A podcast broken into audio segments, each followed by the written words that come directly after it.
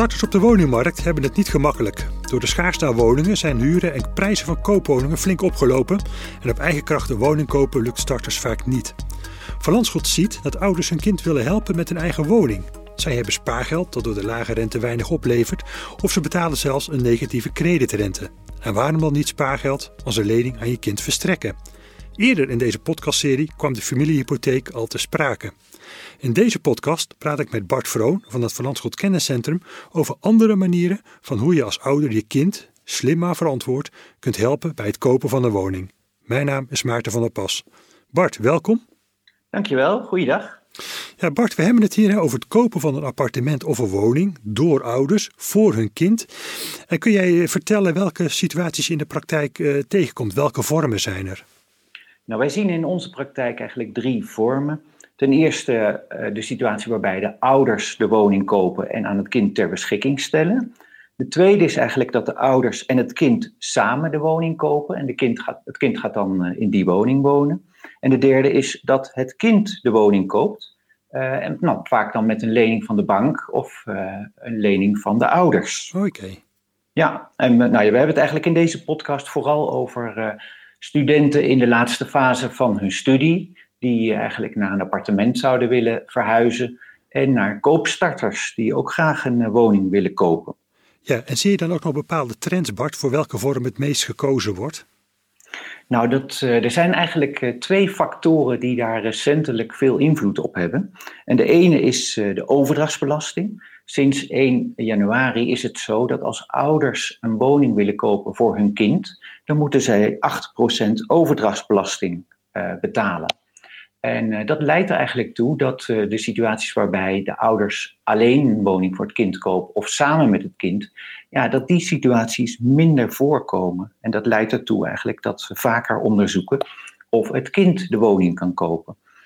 Een tweede factor is eigenlijk uh, dat er veel spaarders zijn die geld op de bankrekening hebben en die geconfronteerd worden met negatieve spaarrente.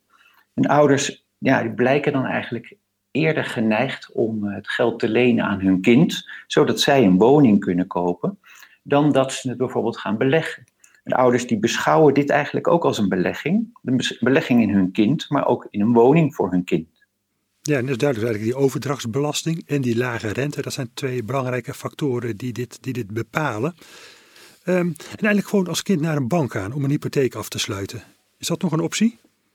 Ja, dat uh, zeker. Maar uh, wat je vaak ziet is uh, dat het kind vaak tegen belemmeringen aanloopt. Hè? Want een bank heeft zich te houden aan gedragscodes en verstrekkingsnormen.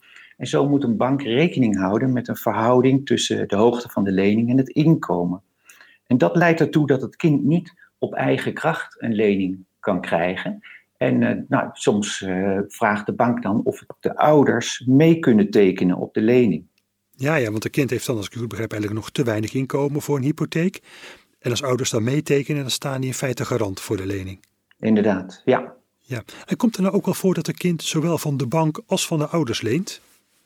Nou, dat komt wel voor, maar met name bij uh, nou, nog studerende kinderen is dat eigenlijk vrij lastig. Want die hebben natuurlijk niet zoveel inkomen. Die kunnen dus niet zoveel geld lenen op eigen kracht.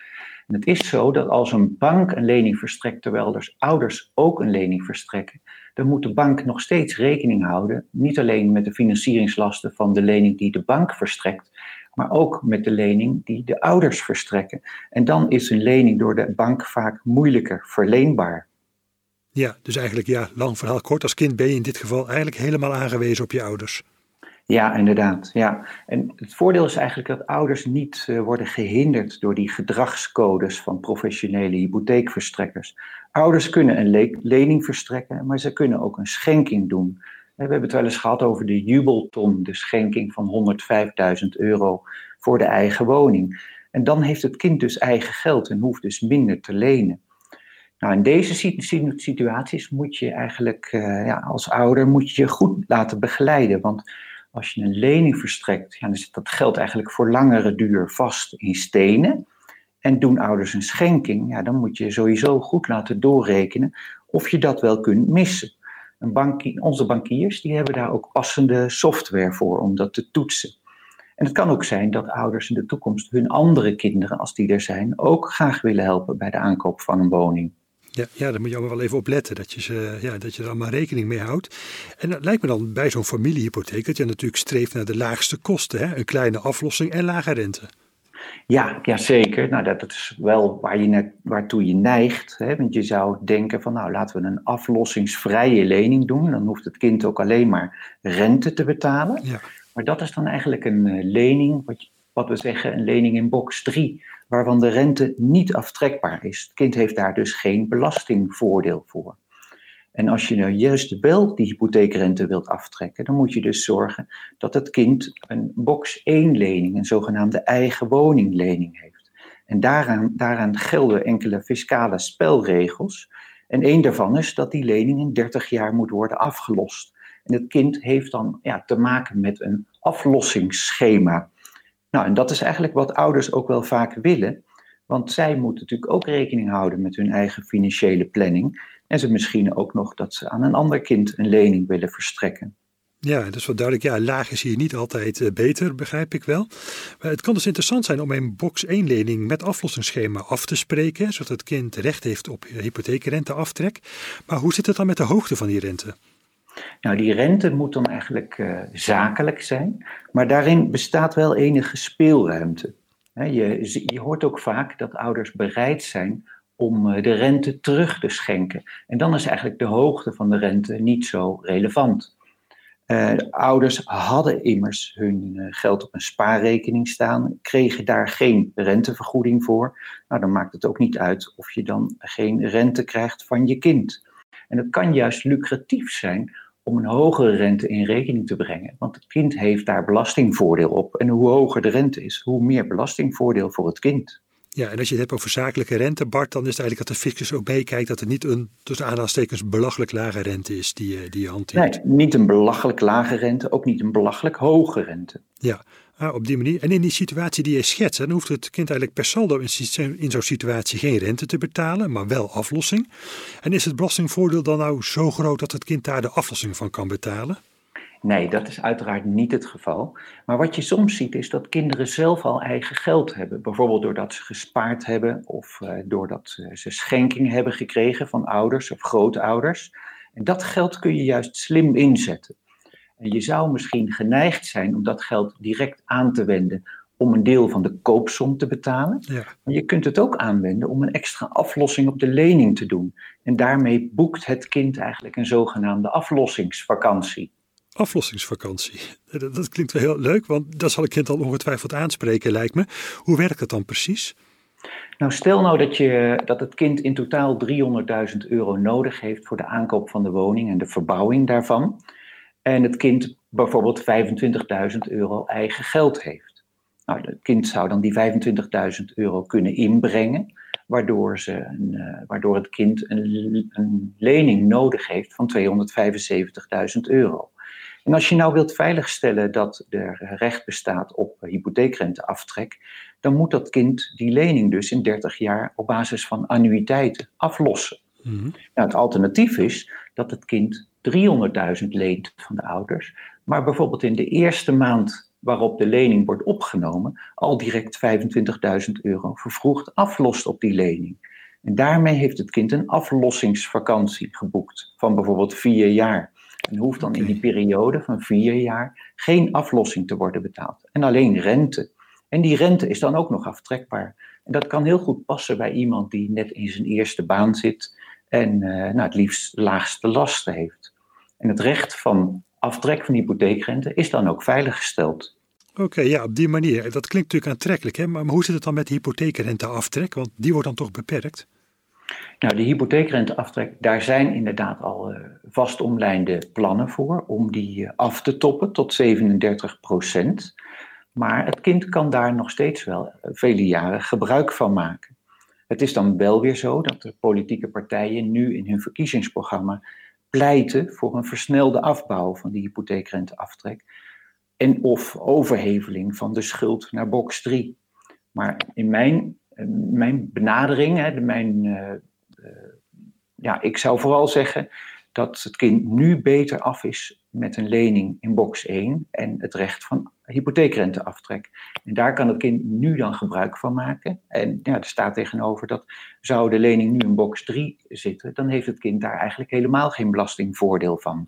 Ja, en want hoe kun je dan als ouders eigenlijk nu slim voorsorteren, Bart? Nou, je kunt daar nu al op anticiperen door periodiek schenkingen te doen aan het kind. Daar bestaat dus ook de zogenaamde jaarlijkse schenkingsvrijstelling voor. Dit jaar is dat iets meer dan 6600 euro. En ouders kunnen die schenking ook onder bewind doen. Zij worden dan zelf bewindvoerder over dat vermogen. En zij kunnen zelf bepalen of dat op een spaarrekening blijft staan of eventueel wordt belegd. En te tijd ook hoe het wordt aangewend. Nou, zo heeft het kind te tijd al wat eigen geld voor de aankoop van een woning. En uh, totdat die plannen concreet zijn, uh, zou, ja, zou nu kunnen worden besloten om dat geld te, te beleggen. Je zou het bijvoorbeeld kunnen beleggen in een EVI-profielfonds. En dat is een fonds dat houdt rekening met hoeveel risico iemand bereid is te nemen. Ja, dat is duidelijk. Is uiteindelijk allemaal best wel complex, eh, Bart. En heb je dan tot slot nog een tip voor de klanten van Landschot? Ja, zeker. Nou ja, ik noemde eigenlijk al uh, dat als de ouders de ruimte hebben, nou, dan zouden ze eigenlijk uh, nu al over kunnen gaan tot periodiek schenken aan het kind. Hè, het beste onder bewind. Het, de ouder blijft dan aan het roer. Ja. En uh, nou, zo kun je bijvoorbeeld organiseren dat het kind al na een tijdje bijvoorbeeld een bedrag van 25.000 euro op de rekening heeft. En als bewindvoerder kun je bepalen dat dat wordt aangewend voor een vervroegde aflossing. Dat is mijn eerste tip. Een tweede is, uh, nou, tuig vooral de lening op als een box 1 lening. Het kind heeft dan recht op hypotheekrenteaftrek. Een derde tip is voor de ouder, als de ouder het kan missen, nou, uh, schenk de rente dan ook. Nu kreeg de ouder geen rente op de spaarrekening. Nou, dan, uh, dan is het ook niet erg als de rente op de lening aan het kind niet ontvangen wordt.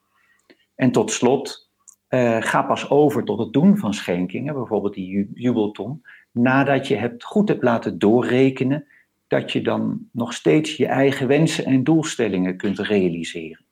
Ja, nou, dat is eh, duidelijk, Bart. Denk ik een goede samenvatting van, jou, eh, van jouw betoog. Bedankt eh, voor je toelichting. En ik denk dat je ouders ook al hebt gewezen. Hè? Ouders die een kind willen helpen bij een eigen woning met een schenking of een familiehypotheek. En waar ze op moeten letten, de fiscale spelregels. Hè? Zodat ze bijvoorbeeld ook die hypotheekrente aftrekken. Ja, dat ze ervan kunnen blijven profiteren. Ja, en ze kunnen ook overwegen om een kind dus op een aflossingsvakantie te sturen. Nou, lijkt me dat ze de details vooral ook met hun banker moeten bespreken. Dat zal per familie verschillen. Nou, in deze podcast kwam ook de familiehypotheek ter sprake. En wilt u daar nou meer over weten, over de mogelijkheden en aandachtspunten? Beluister dan ook onze podcast Help uw kind op de woningmarkt met een familiehypotheek. Bart, nogmaals dank en ik bedank u voor het luisteren.